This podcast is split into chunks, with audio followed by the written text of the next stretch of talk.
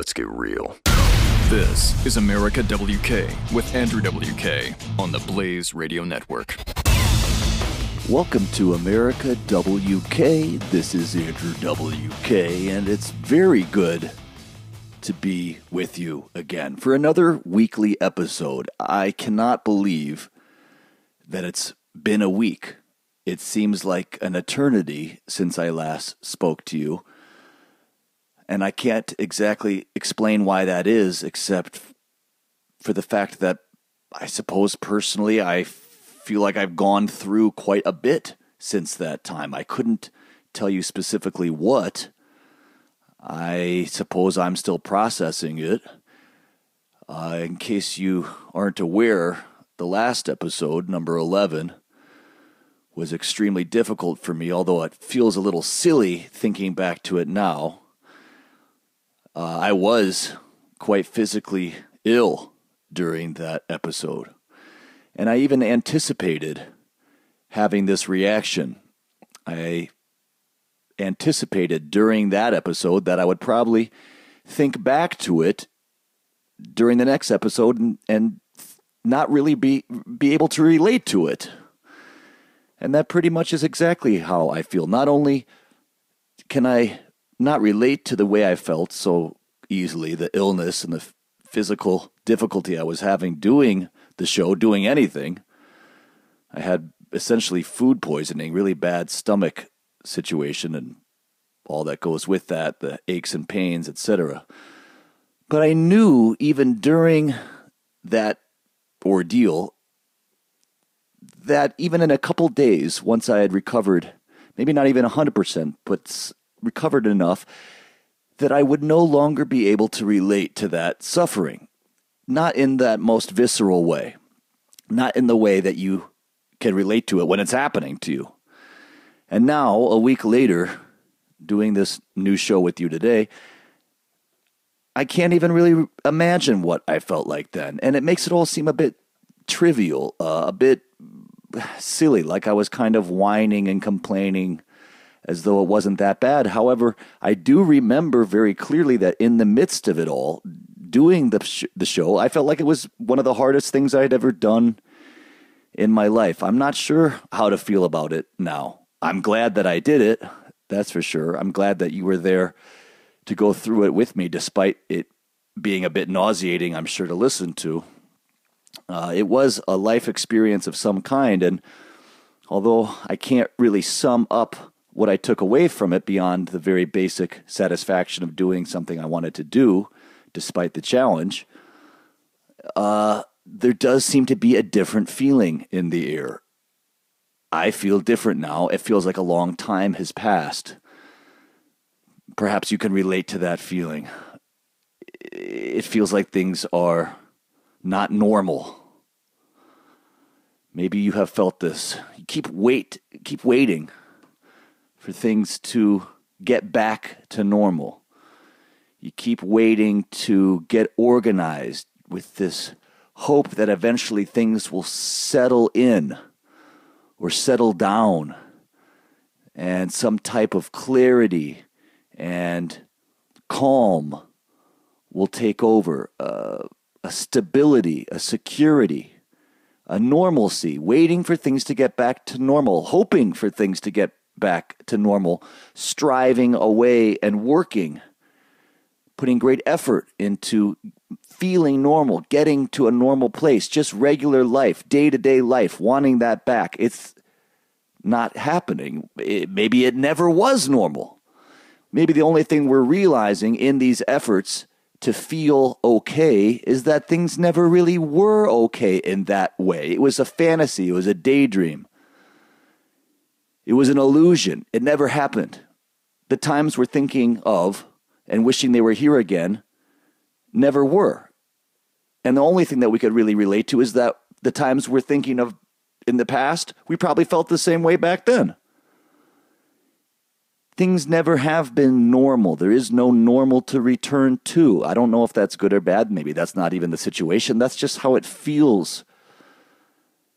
And eventually you stop trying to get back to any place and accept and move forward into some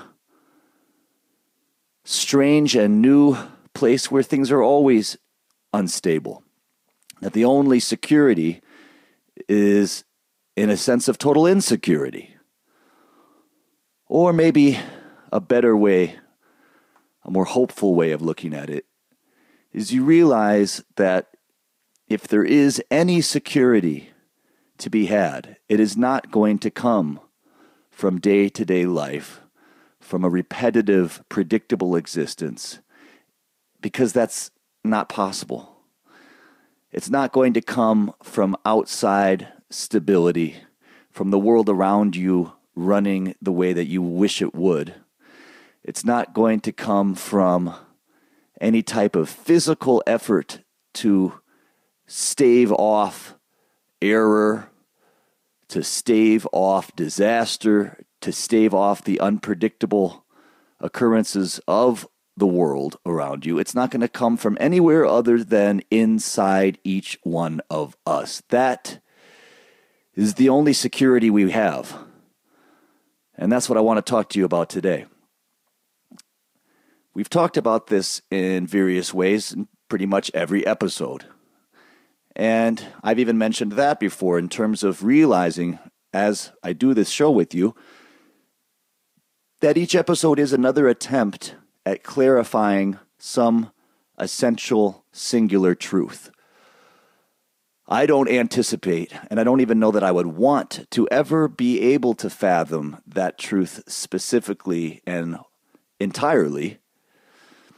Or maybe I'm just being easy on myself, but I don't know that it's possible to do that. I think we can examine it and remain within it. And each one of these episodes is a, a further examination or another look or another perspective on this one thing called being alive, whatever that thing is. The most mis- mystifying yet magnificent experience we can have.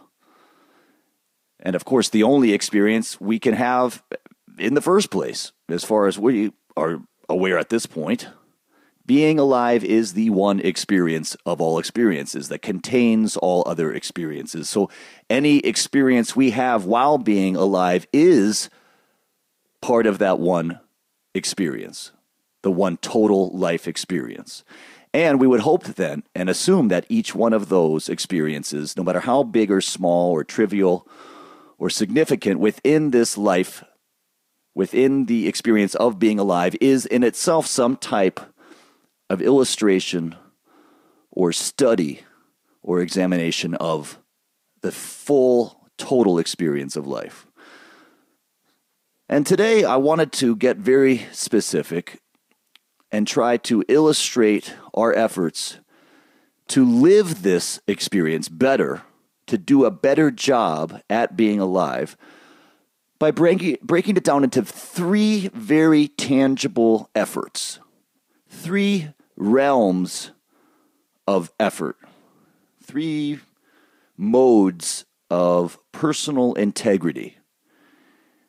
And in a world that can feel so confusing and so out of control and so beyond our ability to not just understand, but to influence, we return to the one area in which we have influence ourselves, our inner life, the way we present ourselves to the world, the way we experience ourselves inside.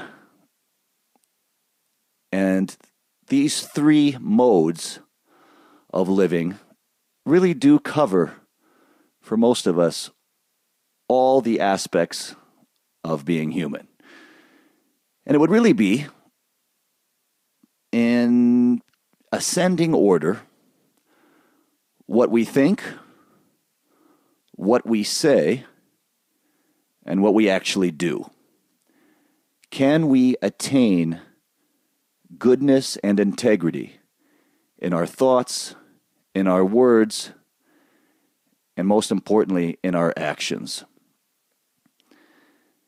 And it can be easy, or just seem like it's easy, to master one of those areas only to find ourselves falling very short in another. We're going to get into that. It's America WK. Thank you very much. I'll be right back. America WK with Andrew WK, the undisputed king of partying. On the Blaze Radio Network!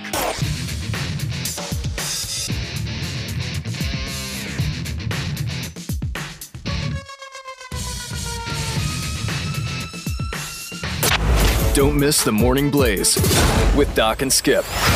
My house is strewn with just things my wife decided she wanted to do and then didn't follow through on. My mom was, same thing. My dad put up with this stuff, and my mom was prolific with failed hobbies. I mean, when it comes to failed hobbies, she was quite a success. She was, I mean, if her hobby is failed hobbies, she stuck to it. The Morning Blaze with Doc and Skip. Weekday mornings, 6 to 9 Eastern on the Blaze Radio Network.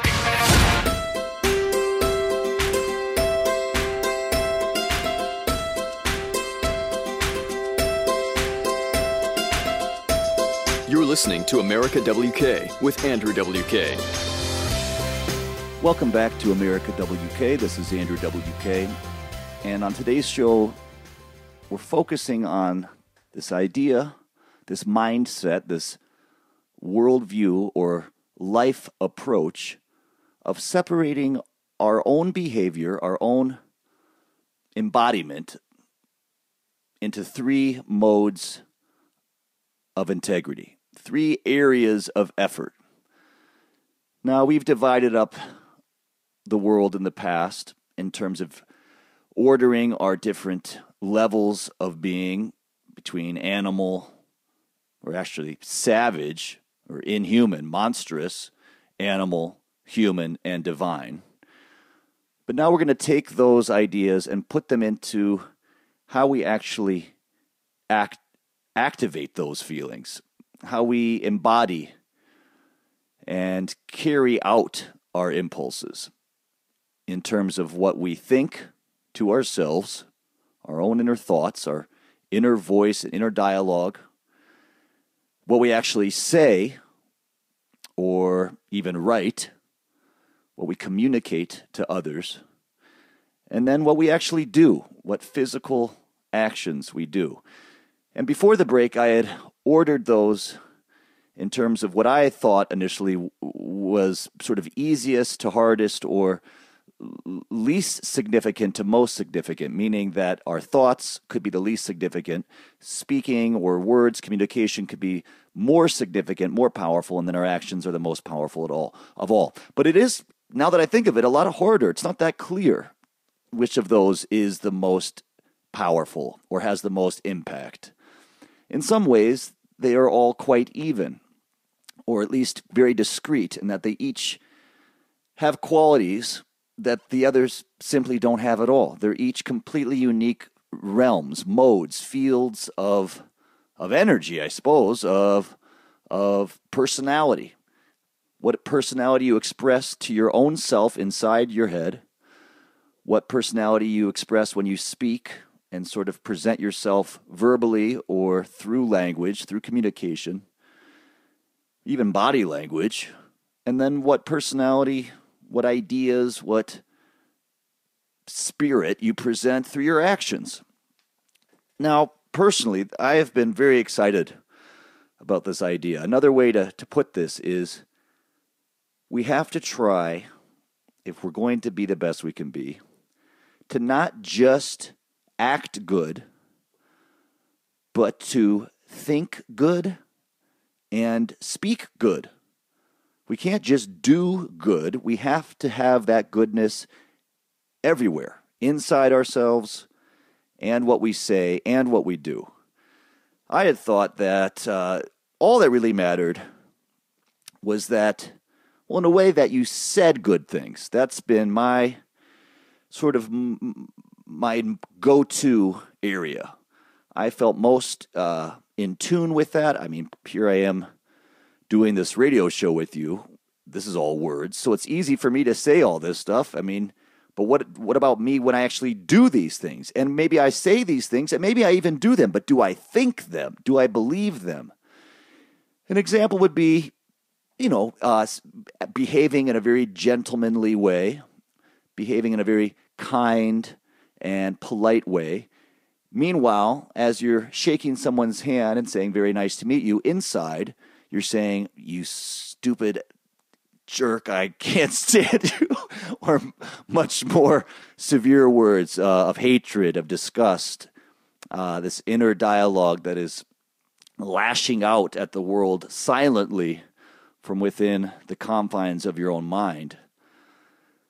That's uh, just as important.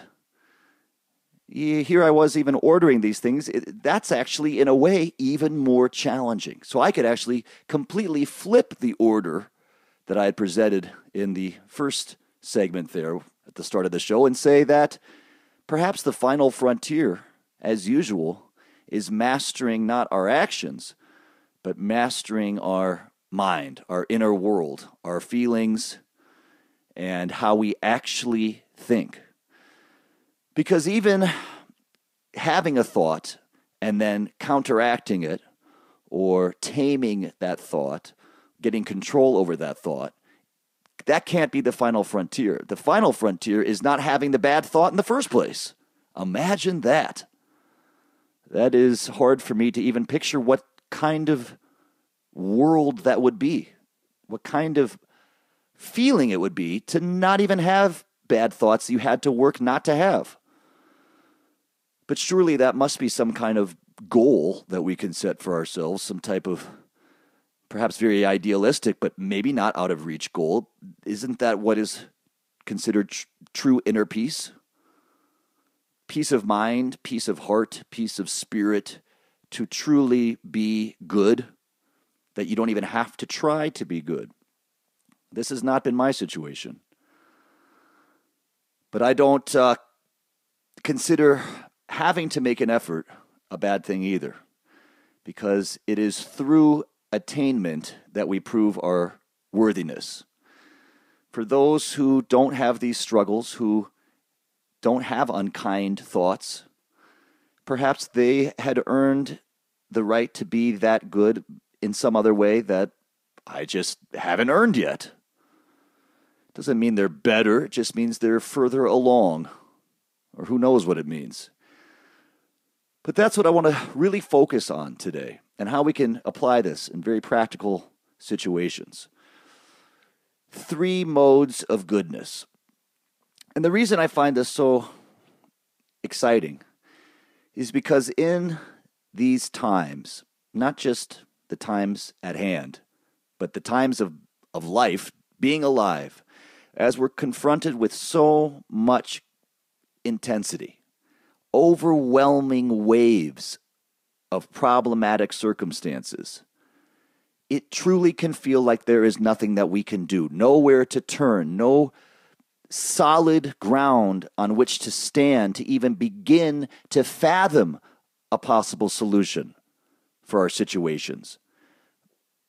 That is where integrity comes in. That is where focusing on something like three ways of being good in deed, in word, and in thought that is something tangible. That is something solid. That is something we can hold on to and continuously work at and get results immediately and know that it is working when it's working without a doubt. Removing even just a little bit of doubt in the midst of so much confusion and strife is invaluable. We can have so many doubts especially about the world around us. But when we have doubts about ourselves, how can we ever, ever imagine that we could solve what's going on in the larger picture without solving those inner doubts first? And if we can simplify it and give us give ourselves these three three areas of focus, each one so simple and pure, yet perhaps infinitely challenging, it really keeps us on our toes and it keeps us very focused. It, it, it, gives us also a humbling sense of obligation to master these three areas, to become good in these areas before we go on putting so much energy into attacking others around us, their shortcomings, their lacks of integrity, their mistakes, their misdeeds. What about taking care of our home first, our own inner home, the home where we dwell? Then the home immediately around us, and then we can go into the rest of the world. It's America WK. I'll be right back. This is America WK with Andrew WK. Only on the Blaze Radio Network.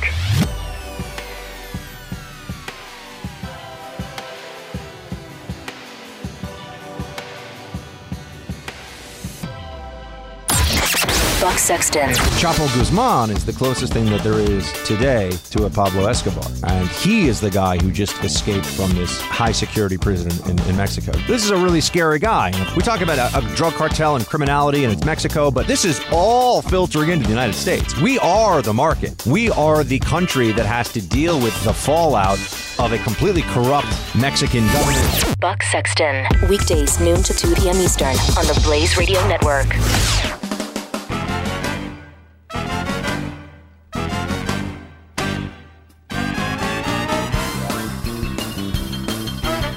The undisputed king of partying invites you to a no holds barred celebration of being alive. This is America WK with Andrew WK. It's America WK. This is Andrew WK, and today we are talking about working to better ourselves through focusing on three specific areas being better in what we do, being better in what we say or communicate, and being better in how we think. Now, it can seem that the most important and challenging would be the area of what we do, being good in action. But it seems actually just as important to be good in how you think inside, because is that not the origin of every action or word? Doesn't that come first? However, we approach it, and whichever mode we focus on, they are all interdependent and closely related, but very discrete and unique in their quality. And they take a different kind of concentration depending on your particular constitution, your sensibility, your personality, and your individual strengths or weaknesses. For me personally, I find the inner thoughts, the inner feelings, the voice in my head to be the most difficult to master. I can become very aware of everything that it's saying, and yet to imagine changing what it's saying, getting control of that voice in my head, or counteracting it with a different voice, maybe what I think of as my real voice, my real interior voice, sometimes seems harder than, well, just about anything. For other people, it could be their actions that actually doing good when it comes down to it might be the most challenging area of all. I have friends that I actually really believe don't have such a, a nasty, negative inner voice. But when a push comes to shove and it's time to take action, they may just find themselves falling into a rather corrupt style of behavior maybe even to their own amazement, maybe even to their own shock, or even the shock of that inner voice inside of their head. But that's what we're talking about here today. Three realms of personal effort to improve. And we're trying to think of it as being good, being good in what we say, being good in what we do, being good in what we think.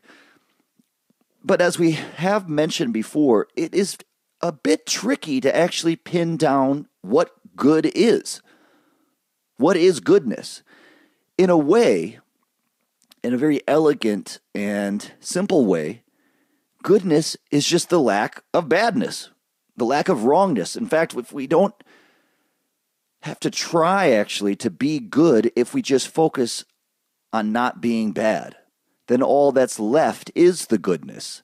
It's almost as though the truth, goodness, reality, the essence of tr- of of of life is inherently there.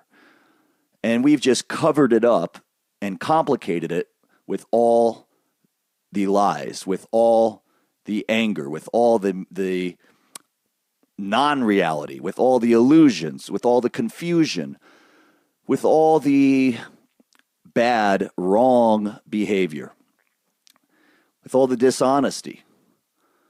So rather than try to be good, we should really just try not to be bad with the understanding that that kind of takes care of all of it in a much easier way. I think it's easier to focus on not saying something mean. And if you don't say something mean, you usually will end up saying something nice. Or as the old saying goes, you don't say anything at all. But even in that silence, there is an inherent goodness. It is only the bad that we need to worry about. And fortunately, again, it's usually our soul, our soul's duty, our soul's job to help clarify, to help pinpoint exactly what constitutes bad. We can feel it. And maybe this idea, this exercise of trying to improve our behavior in these three modes, is really just practice for our soul in helping us determine what really constitutes bad behavior, bad thoughts, bad words. For example, here's a really easy one don't write anything bad on the computer anymore.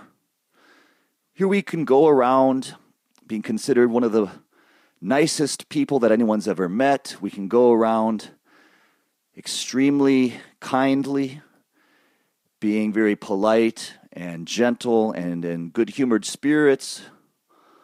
We can put our efforts into very righteous activities, very charitable actions, and then go and in an anonymous way completely unload the most vicious, hateful, pointless, dishonest words written down on the computer.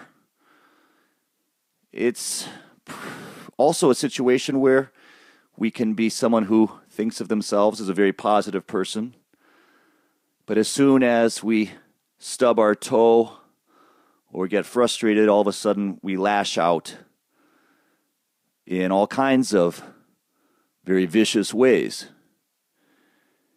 Now, in the heat of the moment, it takes a lot of effort to reel that in, but it starts at least by recognizing it. That, hey, maybe we were being bad in how we spoke right there. I was thinking about this idea of acting good, speaking good, and thinking good, or as we just clarified, uh, trying to not speak bad, trying to not act bad, and trying to not think bad, with the understanding that if we eliminate the bad, all that is left is goodness, that goodness is inherent, that that is the true nature of reality is goodness. And it's the cluttering up of the badness which obscures it. We don't have to try to make the world good. The world is good. We have to try to eliminate and clear out all the stuff that covers that up. But I was thinking about how this actually just relates to, in a similar way, hear no evil, speak no evil, do no evil, speak no evil, hear no evil, see no evil. Pardon me. And they're not exactly the same, but perhaps they are. Maybe it's going after the same same tenets here. The same core idea. If you hear no evil, that could be related to uh, maybe someone's thoughts. Speak no evil could be, of course, related to words, and see no evil could be related to action. The speak and hear seem somewhat interchangeable in that example, but it's definitely uh, related. This this triad of goodness that are bound up together in what it takes to just form the very foundation of a good person. And boy, we could use some some more good people. Or rather, again, just some not bad people. Some people that haven't compromised their integrity, some people that haven't allowed themselves to be corrupted, some people who have not played by the broken rules just because that's what you're supposed to do to get by. Am I saying I'm someone who has not done these things? No, unfortunately not. I would like there to be more not bad people. And I'm sure there are, and we're seeing them all around. They're inspirations. This is America WK. We're talking about three realms of integrity. I'll be right back. Thanks so much. This is America WK, hosted by Andrew WK on the Blaze Radio Network.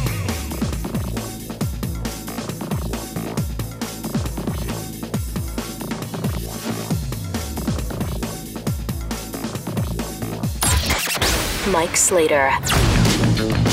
the three branches of government that we've learned forever, right? The executive, the legislative, and the judicial, the three branches of government have now become the three departments of government. The legislative branch and the judicial branch all and the executive branch all work on the same team, as opposed to checking each other to protect our liberty. They now work in tandem to promote their agenda. Very different. Mike Slater. Saturdays at 3 p.m. Eastern on the Blaze Radio Network.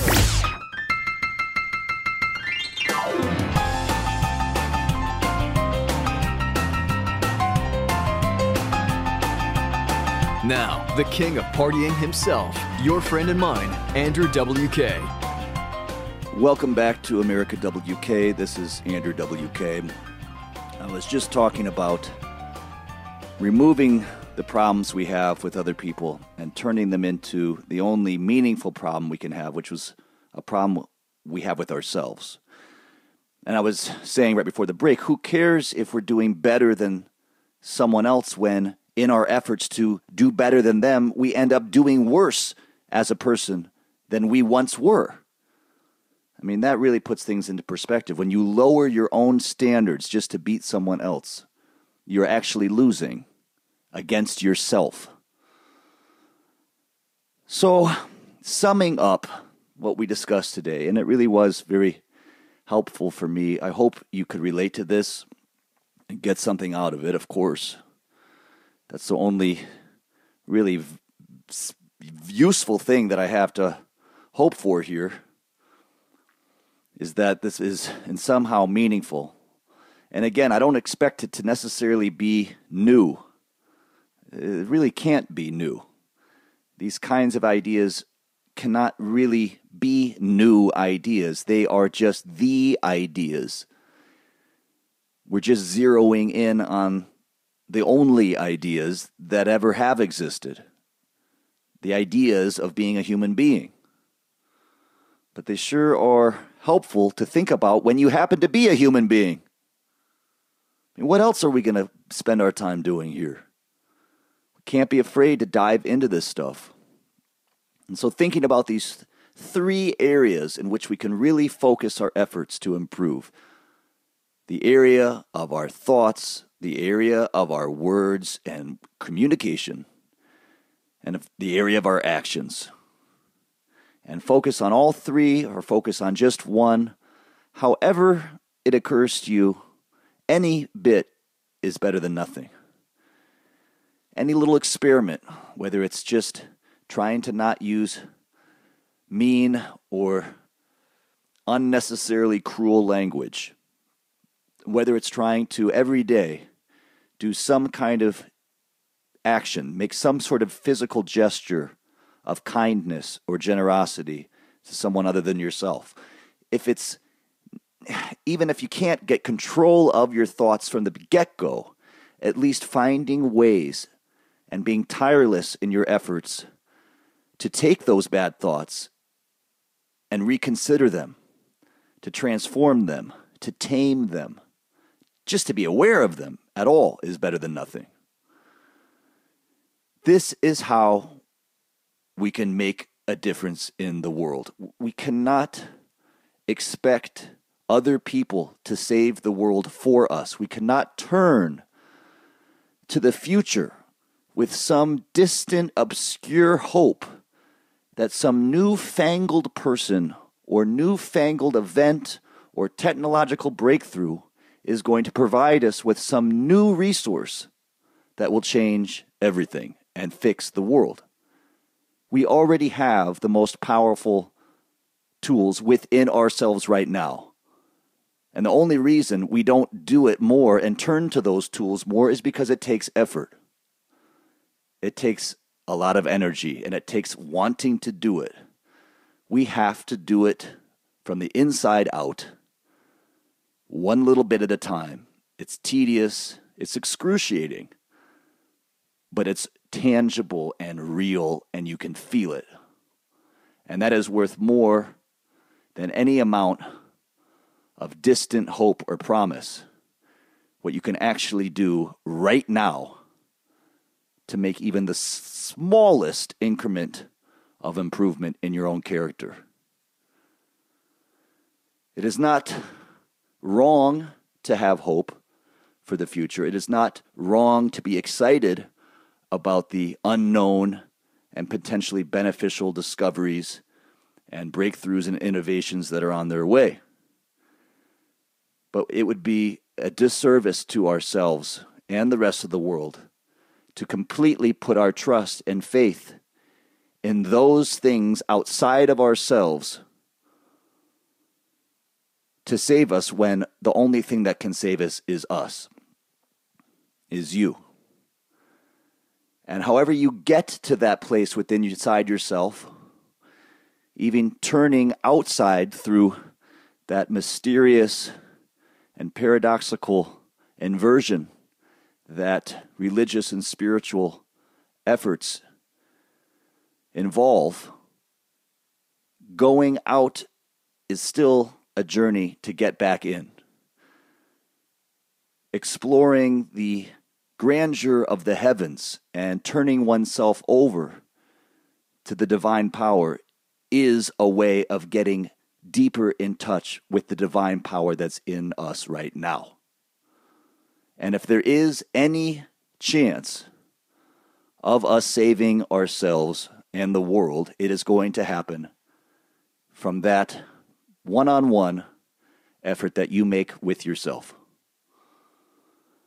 It is not easy, but it's not supposed to be easy.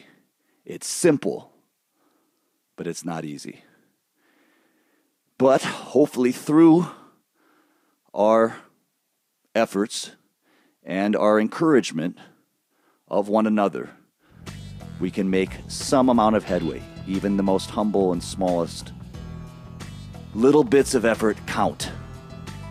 So encourage the people around you to do the same in a gentle and kind and compassionate way. When you see someone wrestling with doubts, or when you see someone getting in touch with these ideas and truths within themselves, encourage them, congratulate them, be proud of them, and be proud in how it confirms your own efforts. And it's the effort we're all making together, the effort to live and be worthy of the life that we have. This has been America WK. Cannot thank you enough for being with me. I love you. Talk to you very soon. Goodbye. A party for being alive. This is America WK with Andrew WK. On the Blaze Radio Network.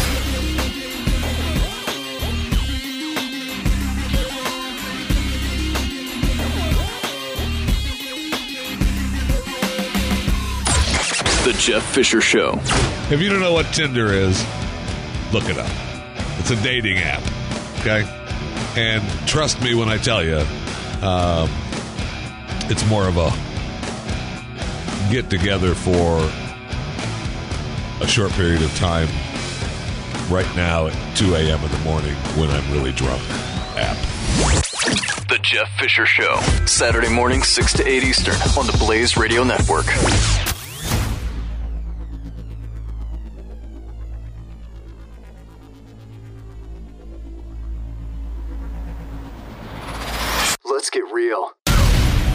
No holds barred celebration of being alive.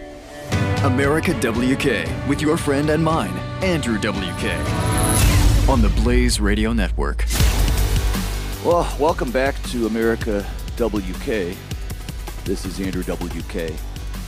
And today we've been talking about facing the confusion and fear and insecurity of existence by seizing upon three very particular areas in which we do have some amount of control, or at least some ability to influence our immediate experiences. And that is how we behave in terms of our thoughts, our words, and our actions. And action, what we actually do, that may not be the hardest to master in some senses, but is it not the most powerful? It is not certainly as intense in a way as our own inner world can be to us, but it is when our inner world turns into the outer world and affects other people. So our actions and trying not to do bad in them definitely seems to be the final frontier in terms of these three areas we've been discussing because it's where all the words and thoughts combine into some actual manifestation of physical movement, of energy, of an event taking place. I mean, a thought, of course, is an event, and speaking, communicating are events in of themselves. But when we talk about action, it is an event that includes all other events. It is a mystifying area unto itself. We could probably do a whole show just about action. But for the purposes of this rather simplified three modes of quality that we're trying to strive for here, we could look at this as, again, trying not to do bad. So, for example, wow, there's so many examples I can think of here. And as always, I usually turn to the ever amusing and ever challenging area of travel etiquette. I don't know why. I guess that's just because, as I've said, so much of my life seems to involve traveling around and the interactions and the dignities that are experienced in this strange no man's land of moving from one place to the other. I mean, there's just so many things to touch on. Not taking bad action usually results in some kind of good action. And in some cases, inaction, not taking any action, is extraordinarily powerful in its ability to do good. I mean, we've been focusing on trying to avoid bad thoughts, trying to silence bad words and bad communication. And by bad, I mean what your conscience tells you is not right. But certainly, we also can imagine good things, good actions. What would be a good action? I think a lot of it has to do with not being selfish. It has to do with generosity. It has to do with helping someone else. It has to do with recognizing others around you and other situations outside of yourself. You know, I was thinking about this idea of problems today. Actually, wondering if I should dedicate an entire episode to what problems even are. What is a problem? It we I think of it usually as some kind of an almost like an object. I mean, in terms of how much space my problems, for example, can occupy in my life, my my worldview. When I look out on the horizon, I see my problems as much as I would see a building in front of me. They're objects. It, it feels like that. But of course, they're not. In most situations, these problems that we r- attach so much importance to aren't even tangible things.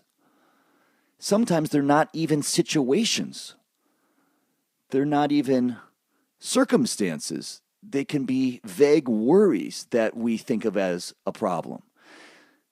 And sometimes, often, we think of ourselves as the problem, or that these problems are things that we have.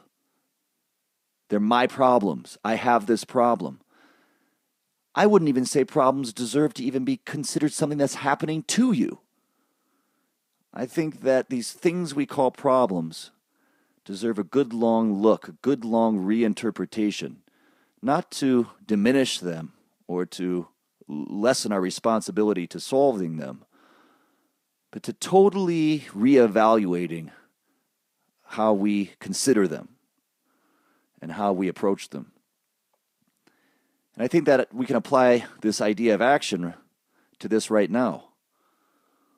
What little things can we do, or what can we avoid doing that would bring about goodness or a lack of badness in this area of action?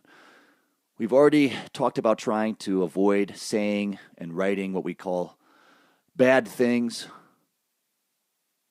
We've tried to imagine what it would be like to actually wrangle with our bad thoughts, if not to cancel them out altogether, at least to get some kind of control or to counteract them when they do happen. But a bad action, as I said with travel, I mean, it would be as simple as well, here's one, you know, never trying to cut someone off again on the road, never trying to get back at someone who cut you off, trying to drive safely. Right there can be a very simple challenge. Not even to drive nicely or to drive kindly or to be a good driver, but to just drive safely. You don't even have to be the greatest driver, but what about that as a promise to yourself, to others? And as we mentioned, this idea of action somehow involving a consideration, a care, or a lack of selfishness, driving with a sense of the safety of other people around you. What things could, could you do in action?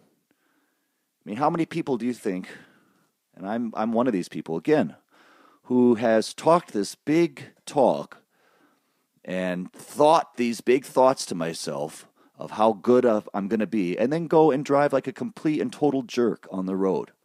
Like a, a despicable person I wouldn't even want to know, and here I am driving like that. That's an area that is very immediate, very accessible to us. Here's another one waiting in line. Here's an area in which word, thought, and action can all be practiced right at once. How many times have we been waiting in line and maybe we don't complain, but maybe we sigh? Just loud enough to make sure that the other people around us can hear us sighing. Maybe the people behind us, we hope they hear us to sort of get a sense of solidarity, rally them together, that we're all waiting for these people in front of us, perhaps the person at the front of the line that's currently occupying the agent or cashier or whomever we're waiting for. We hope maybe that they hear the sigh a little bit. And we like to think, oh, well, I'm being polite. All it was was a sigh. But deep down inside, we realize what that sigh was meant to signify, and we just couldn't quite rise to the occasion there, could we? We couldn't really be patient because we might think, oh, well, being patient means, you know, just waiting. I saw a great sign the other day at a festival, a concert, at the ticket booth where people were meant to line up to collect their tickets. And the sign said, and maybe you've seen this saying before it said, Patience is not just the ability to wait, it's how you behave while you're waiting. And that says it all right there. What kind of person are we really?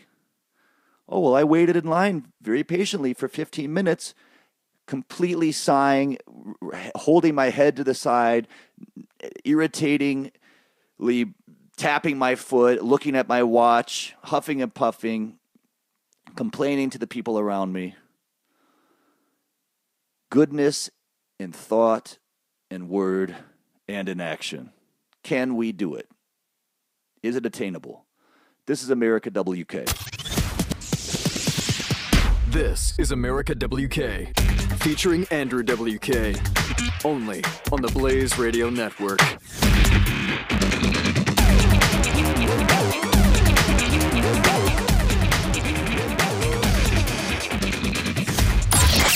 Jay Severin. In the mainstream media, this deal guarantees, and we are the guarantors. Irony of ironies. You want a gruesome irony? Here's one. We are the guarantors that Iran will have nuclear weapons. They won't necessarily have them tomorrow or in six months or in a year, though they could easily have them. Jay Severin. Weekdays, 2 to 5 p.m. Eastern on the Blaze Radio Network.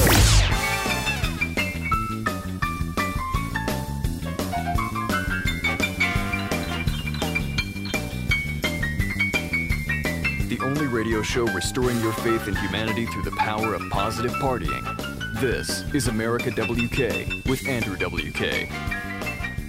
Welcome back to America WK. This is Andrew WK. And we've been going in full bore into these three areas, three realms of integrity, three modes of goodness, three zones in which we try to not be bad, to not think bad, to not speak bad, and to not act bad. We were just talking about action itself, acting bad. And we each have our own battles with this, some much fewer than others, some in very specific areas. Some people, for example, that I've met, they've been very quick to violence. They have been very thoughtful, very kind, and otherwise honorable people who, for whatever reason, when something happened they didn't quite like with some other person, they would want to punch them. That's an impulse. That's a particular failing in this mode of action that we're talking about. Now, perhaps there's times when punching is useful or even called for, but I think we understand what I mean when I say oftentimes hitting is not the answer. And if anything, it only makes things worse, it escalates. And there's another wonderful area to apply these efforts de escalating. What can we do if we're trying to act good, to not act badly? Well, here's a great a great area. What can we do to de escalate? How tempting, another temptation, how tempting is it to join in and escalate a situation? It's palpable. You can feel that writhing energy. Your heart starts racing. I've seen this again so many times. You hear two people arguing. Perhaps they're related, perhaps they're strangers. There's a physical reaction that happens inside of you that is that is overwhelmingly noticeable.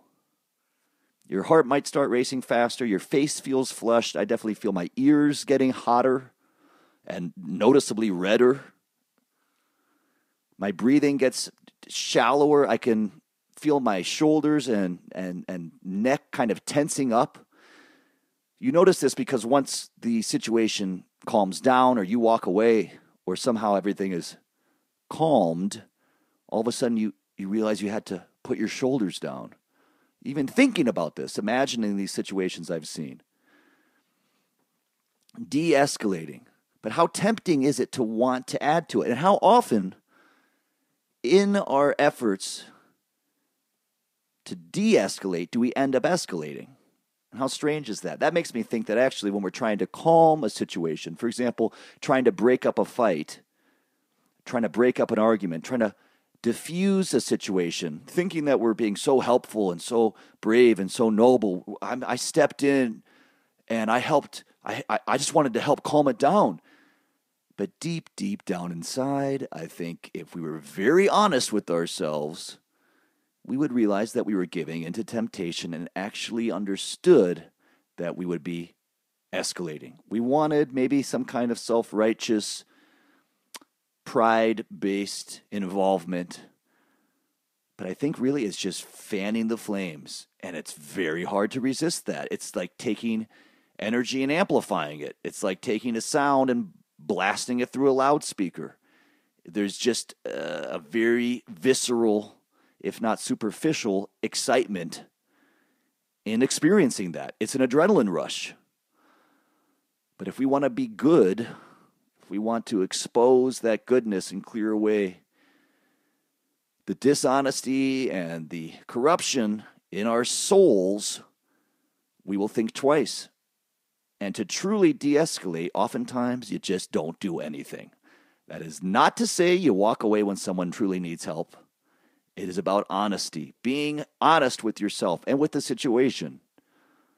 How often do you see people getting involved with this clearly delusional sense of righteousness that are only stirring stuff up further? And I bet actually, if some of these folks saw themselves from a distance, they would admit that, much to their own dismay. How can we de escalate situations? It's very hard. It takes an extraordinary amount of composure.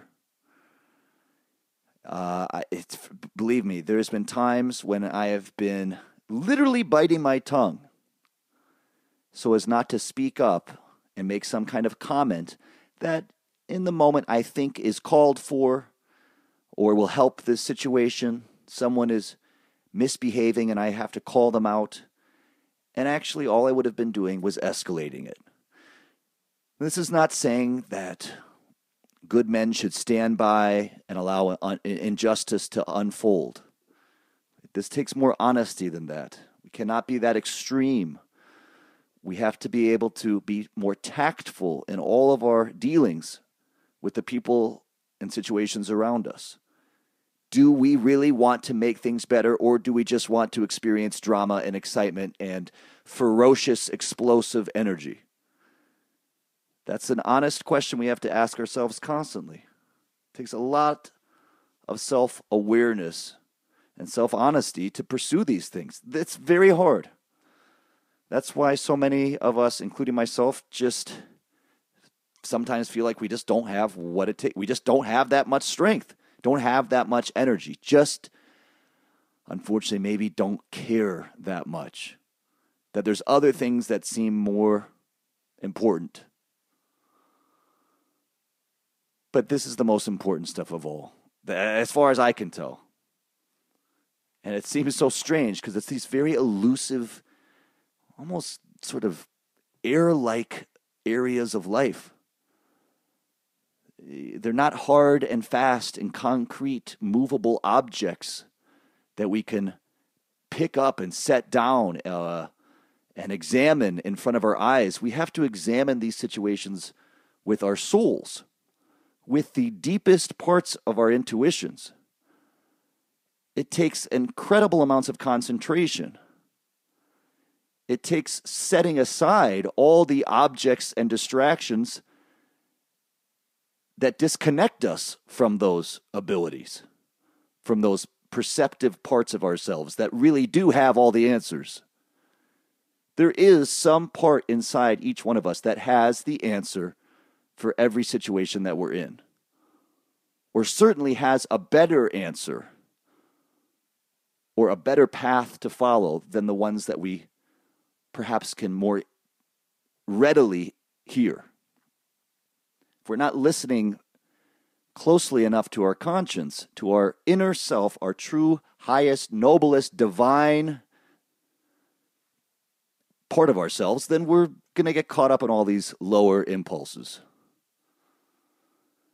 We want to think good thoughts. We want to speak good words. We want to do good things. Do we have what it takes?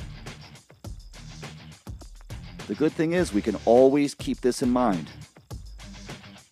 And it's urgent, but if you're not ready to do it or I'm not ready to do it, it's still there, waiting for us when we have the willingness to step up.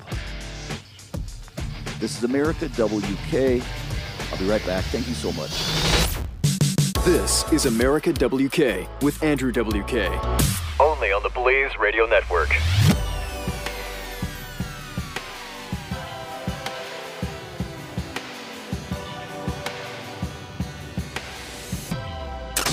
Don't miss Pat and Stew. Joe Biden makes mistakes, but he makes them in a somewhat likable way. Hillary Clinton makes just as many mistakes, but she's not likable. Right. this latest thing with the uh, subpoena that she denied Yeah. ever getting. I have never, her, her quote was, I have never received a subpoena. Uh, so much for people can and do trust me. What a lying sack of crap. And she said that with such conviction. Pat and Stu. Weekdays at 5 p.m. Eastern on the Blaze Radio Network.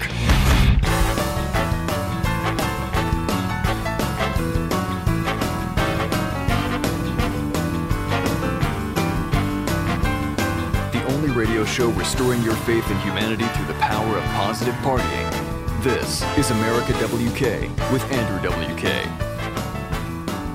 Welcome back to America WK. This is Andrew WK.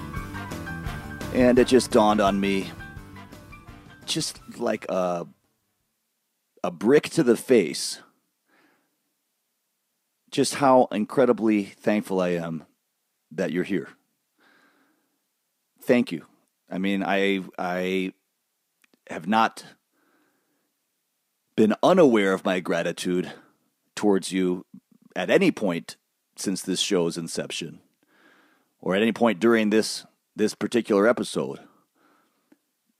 And despite having said similar things before, I just want to say again how much I appreciate you being here.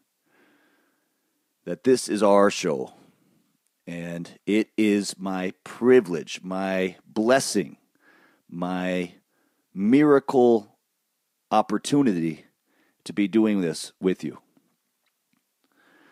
And I was just thinking about, in terms of these sort of areas of improvement, trying to improve how we think, trying to improve how we speak and communicate, trying to improve how we act. Was thinking about a question someone asked me a few days ago about grudges. Who do I have grudges against? And I think they meant it in the context of the conversation I was having. They meant it about sort of professional grudges in terms of my work in entertainment industry or in music or my career. Who do I have grudges against in my career? And of course, I understood the question and I sort of thought of a few people or situations that I suppose could kind of fit into that capacity. I mean, you always can sort of churn up old resentments if you get them going again, get back in touch with that anger, no matter how much you've tried to forgive, to heal those parts of your life. You can, if you try hard enough, you can dig them back up. Uh, but I didn't really want to do that. I realized that I had been trying to really not have grudges in that sense for a long time. The people that have done things that I was hurt by or that I allowed myself to get hurt by, the things that people had done that I was upset about at the time or for a long period of time, I've tried to turn all of those things into something else. And sometimes not so successfully. Sometimes I've kept them alive or or found new resentments to use as fuel, as motivation, with the full realization that it was all nonsense. It was sort of like a, you know, a superficial kind of energy that could kickstart you, almost like a drug. Meaning you can take a bunch of caffeine pills or drink a whole pot of coffee and have a bunch of energy. You you realize where the energy is coming from. It doesn't mean it's not true or real energy, but it's coming from a source that maybe is to a degree outside of yourself. Some of these resentments about someone who did me wrong or someone I felt competitive with or someone who I just didn't like for whatever reason, you you know that it's all nonsense. You can tell as you're going through it that it's just sort of stupid. But I think actually trying to really be aware of that and then choosing to use those stupid resentments for a sort of caffeinated jolt when you need, that can be okay. It still feels kind of silly though. And when I was thinking about these grudges, I realize probably the biggest grudge I, I have had with people is with some folks, maybe higher up in the entertainment industry, that have been considered successful in particular ways, usually just by the amount of money they've made, not necessarily for being very creative or very interesting or noble, but just for making a lot of money. And a lot of these folks liked to say to me that they just don't get it. I just don't get you. I don't I don't get what you're doing. I don't I don't get your whole thing. No, I just don't get it. As though it was so important for them to get it or that I would really want them to get it. I, I really never knew what to say. I've had people do that to me in meetings. Go into a big meeting, usually not a meeting that I instigated. It was usually instigated by this other person or a group of people. And I would take the meeting. Why not? And we walk in, we sit down and exchange a few rounds of pleasantries. And then the person feels the need to say, yeah, I just don't get you. I just never gotten it, never got your whole thing. And I've never really known how to respond to that. I've probably responded every different way. Most of the time, I say, okay, well, I can understand why. And I just leave it at that. I don't really know what they think of my reply when I say something like that. I say, oh, that doesn't surprise me at all. I'm not surprised you don't get it. I don't get it either. But of course, after that meeting, I would oftentimes be fuming, just out of the the nerve to say something like that. It really bothered me for some reason. Now, if I was very honest with myself, I could pick apart that whole experience and the, the, anger that it caused me very easily. It was all just silly. Who cares if they don't get it? Maybe they do get it and they're just saying they don't get it. Maybe they're just trying to get a rise out of me to see how I'll react. Maybe I intentionally made the things that I did confusing exactly for those types of people who wouldn't get it. And that took a level of honesty that has been very hard for me to keep in mind at times. But do I really even want to get bound up in this? And I realize now that even I don't get it. How could I be upset with someone else when even I don't understand myself? The only time I could ever really have an issue with someone not understanding me is if I somehow had full understanding of myself and them. And not only am I nowhere near attaining self understanding yet, I'm even that much further away from understanding anybody else. So I don't get it either. And if I have a grudge with anybody at this point, it's with myself. And that's where most of my resentment, my competition, my jealousy, if I'm real honest, it's with me. I'm trying to beat myself. I'm trying to surpass myself. You know, you can push against all kinds of adversaries, but you realize it's all just been you. You're just pushing against you. And that doesn't need to be a bad thing. To push apart from yourself, to rise above yourself, to overcome yourself, to grow. You realize you don't need to have any enemies to motivate you. You don't need to have competition with other people. It's all just been a big illusion, masquerading as a competition for the competition of your own life. So that's been a very sobering kind of realization. And at first, I thought it would take away a lot of that power source, a lot of that caffeinated energy that I could call upon. All these grudges and resentments and old enemies and feelings of competition or jealousy and envy, things like that used to really be able to motivate me. But you can do it if you just imagine outdoing yourself, doing better than you thought you could for yourself, not doing better than someone else, beating yourself, which is the most meaningful thing anyway. Who cares about being better than someone else if you're not better than you were before? You might even be worse. It's America WK. You're listening to America WK with Andrew WK on the Blaze Radio Network.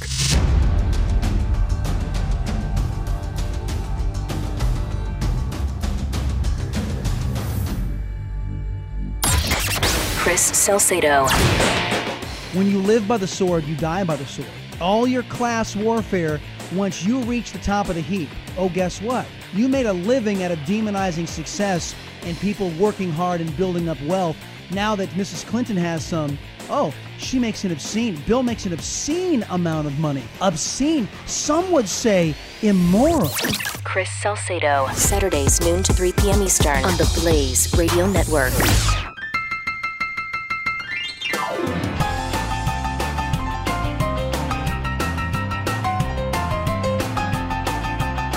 Now, the king of partying himself, your friend and mine, Andrew WK. Welcome back to America WK. This is Andrew WK. I was just talking about removing the problems we have with other people and turning them into the only meaningful problem we can have, which was a problem we have with ourselves. And I was saying right before the break, who cares if we're doing better than someone else when in our efforts to do better than them, we end up doing worse as a person than we once were? I mean, that really puts things into perspective. When you lower your own standards just to beat someone else, you're actually losing against yourself. So, summing up what we discussed today, and it really was very helpful for me. I hope you could relate to this and get something out of it, of course. That's the only really v- useful thing that I have to hope for here is that this is and somehow meaningful. And again, I don't expect it to necessarily be new. It really can't be new. These kinds of ideas cannot really be new ideas. They are just the ideas. We're just zeroing in on the only ideas that ever have existed the ideas of being a human being. But they sure are helpful to think about when you happen to be a human being. I mean, what else are we going to spend our time doing here? We can't be afraid to dive into this stuff. And so, thinking about these three areas in which we can really focus our efforts to improve the area of our thoughts, the area of our words and communication, and the area of our actions. And focus on all three or focus on just one. However, it occurs to you, any bit is better than nothing. Any little experiment, whether it's just trying to not use mean or unnecessarily cruel language, whether it's trying to every day do some kind of action, make some sort of physical gesture of kindness or generosity to someone other than yourself. If it's even if you can't get control of your thoughts from the get go, at least finding ways and being tireless in your efforts to take those bad thoughts and reconsider them, to transform them, to tame them, just to be aware of them at all is better than nothing. This is how we can make a difference in the world. We cannot expect other people to save the world for us. We cannot turn to the future with some distant, obscure hope that some newfangled person or newfangled event or technological breakthrough is going to provide us with some new resource that will change everything and fix the world. We already have the most powerful tools within ourselves right now. And the only reason we don't do it more and turn to those tools more is because it takes effort. It takes a lot of energy and it takes wanting to do it. We have to do it from the inside out, one little bit at a time. It's tedious, it's excruciating, but it's tangible and real, and you can feel it. And that is worth more than any amount of distant hope or promise. What you can actually do right now to make even the smallest increment of improvement in your own character. It is not wrong to have hope for the future. It is not wrong to be excited about the unknown and potentially beneficial discoveries and breakthroughs and innovations that are on their way. But it would be a disservice to ourselves and the rest of the world to completely put our trust and faith in those things outside of ourselves to save us when the only thing that can save us is us, is you. And however you get to that place within inside yourself, even turning outside through that mysterious and paradoxical inversion that religious and spiritual efforts involve, going out is still a journey to get back in.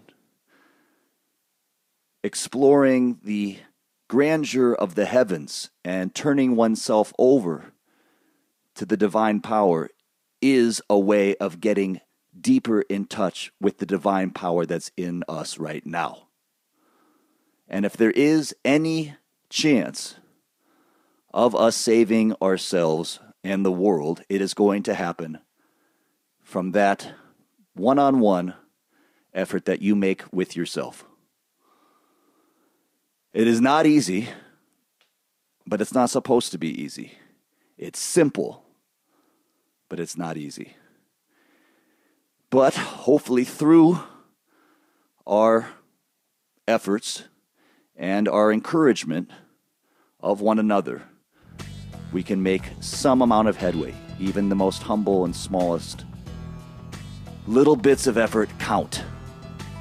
So encourage the people around you to do the same in a gentle and kind and compassionate way.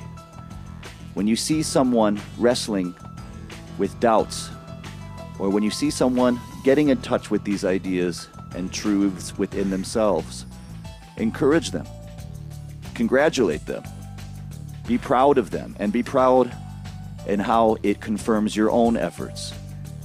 And it's the effort we're all making together, the effort to live and be worthy of the life that we have. This has been America WK. Cannot thank you enough for being with me. I love you. Talk to you very soon. Goodbye. A party for being alive. This is America WK with Andrew WK. On the Blaze Radio Network.